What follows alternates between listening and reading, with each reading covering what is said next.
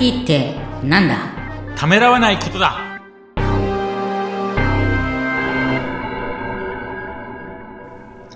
こんにちは、小ラボの岡田です。こんにちは、本土の藤田です。藤田さん、今回もよろしくお願いします。よろしくお願いします。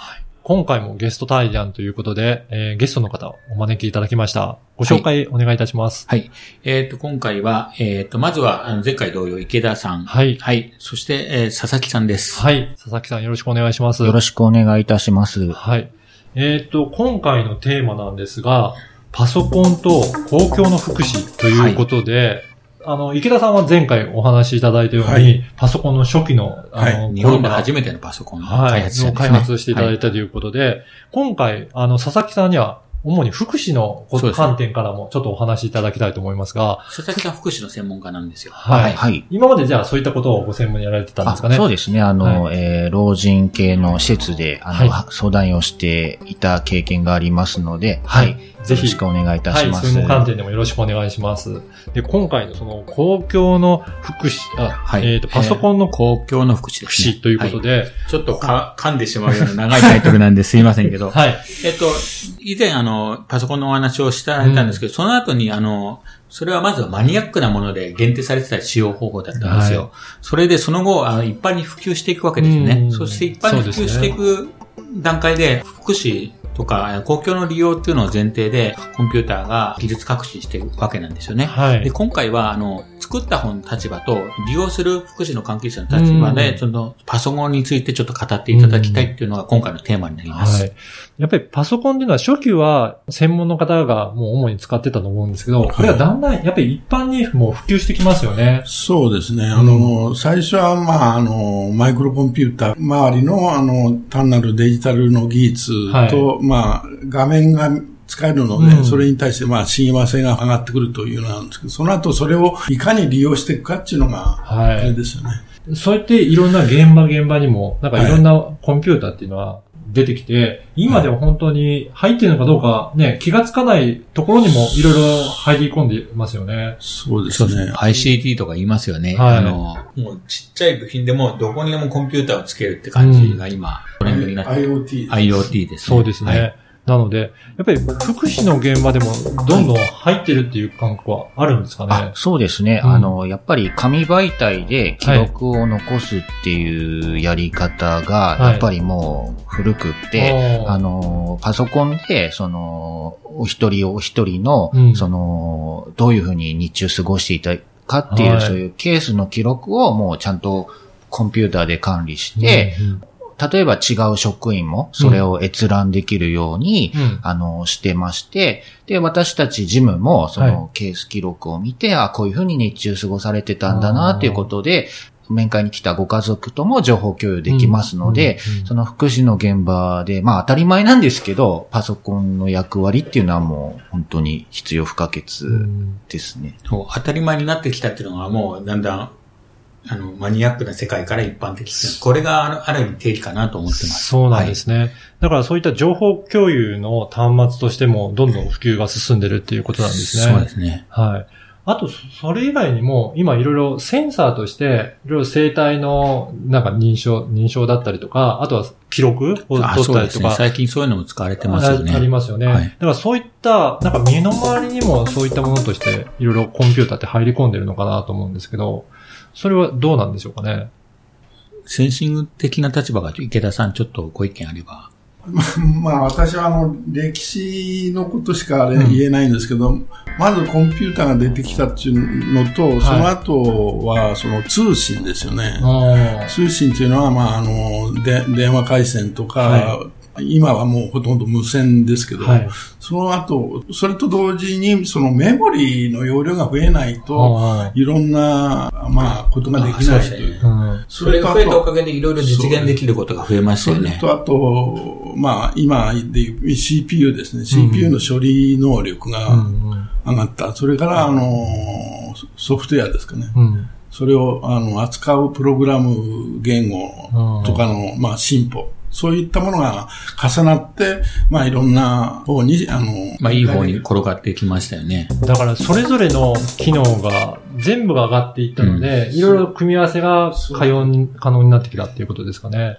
アイデア自体は昔からあったりするアイデアも、昔は実現できなかったけど、最近になってよく有名なのは AI ですよね。はい。あの考え方っていうのは90年代から実はあったんですけど、最近ディープラーニングとか言われてるのも昔からあった考え方が、ようやく今のコンピューターで実現できるようになったっていうのが売りなんですよね。それは、やっぱりメモリとか、その、クラウド上に大量のデータを。クラウドっていうのはもともと昔できなかったから、ネットワークのスピードが向上した。はい。品質も向上した。で、メモリーもそれに見合う耐久するだけの容量が得た。で、CPU もそれだけ処理がもう何、何兆倍とか速くなってるんですね、うん今は。昔に比べると。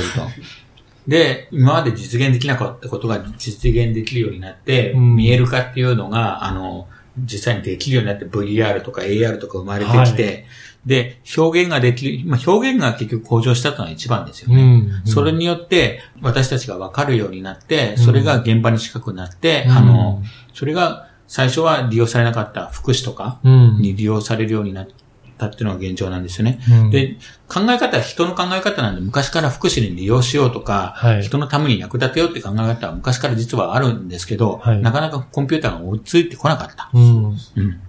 だからやっぱりその技術的なコンピューターの性能の進化っていうのはすごく世の中には影響を及ぼしているっていうことですかね。そうですね。うん。あの、今いろいろと通信だったりメモリだったり CPU だったりプログラムあ上げていただいたんですけど、ど、どこがなんかすごいとかっていうのはあるんですかね？特にす。それぞれがなんかいいタイミングで相乗効果で上がってったというのがあると思いますね。そうまず通信もあれでしょうし、はい。はいそのメモリーの容量がもはう無和の法則という感じで、はい。そのどんどん上どんどんがっていくんですね。容量が上がってくる。じゃあ何かかけてもダメだし、そねそれぞれがいいタイミングで進化したので、お互い使えるようになったっていうことですかね。あの、前回のお話で、あの、日本最初のパソコンの時、カセットテープ使ってたっていう話があったじゃないですか。で、その時は、300棒っていうスピードで読み書きをしてたんですよね。はいそれっていうのは、えっと、1秒間に、えっと、300キキロバイトでしたっけ？B- BPS。BPS ですよね。はい 300bps ビットパワーでしたっけ、はいなんでなん、そのぐらいのスピードだったんですけど、今は、あの、光とかだと2ギ、2ギガってなってますよね。はいはい。で、そうすると、もうちょっと計算が大変なんですけども、全然スピードが違うわけじゃないです北か。が全く違いますもんね。うんはい。なんで、もうその進化がものすごいんですよね。ああ。だから今も通信して、いろんなところうんとすぐ繋がって、他のところのデータもすぐ見れるっていう状態になってるっていうことですよね。昔はあの、今でいう OS ですか？を起動するのに30分とかかかってたんですよ。あーそうです。うん。今はそ、そこまではかかんないですよね。ね。それはやっぱり CPU だったりメモリーだったりとかの性能向上によって。そうですね。起動今のは単純にカセットテープのその、要は、媒体あのー時間だけでそうなんで、それが相乗効果で CPU も速くなってて、うん。えーメモリーも速くなってて、うんで、表示も昔はブラウン管だったんですよね。はい。それがはい今は、あの、液晶だったりするわけで。そうですね。では、じゃあ、こ今後、まだまだ進化は進んでいくと思うんですけど、どんな未来になっていくかというのね？私は、あの、復習方方面がもっと進化すると思ってまして、結局、マニアックから一般、一うん般さらに誰でもっていうのが、うんやっぱり世界観としてあるんで、そうすると、まあ、福祉的なことが、あの、利用価値が上がるかなと思って、そっちに進むと思うんで、ちょっと福祉の関係のことです。今後進みそうな話をちょっと、こうなったらいいなっていう世界観を教えていただきたいな。そうですね。やっぱり福祉の現場で転倒事故とか、い。職員の数が足りなくて起きてしまう事故っていうのが結構多くて、うん。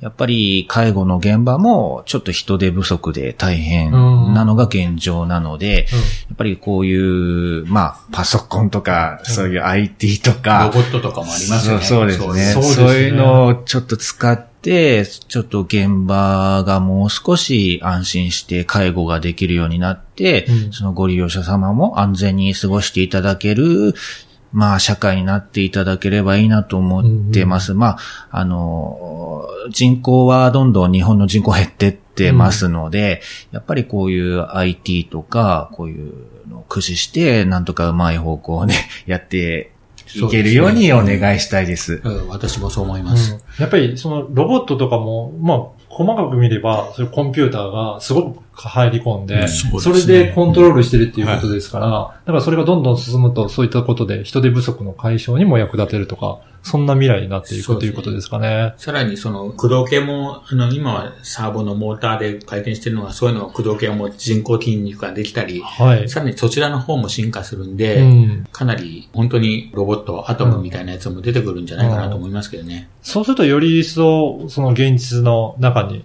そういったものも入り込んできて、はいもう意識しないでいろんなものが周りに使えるようになるっていうことですかね。そうなると思います。うん。はい。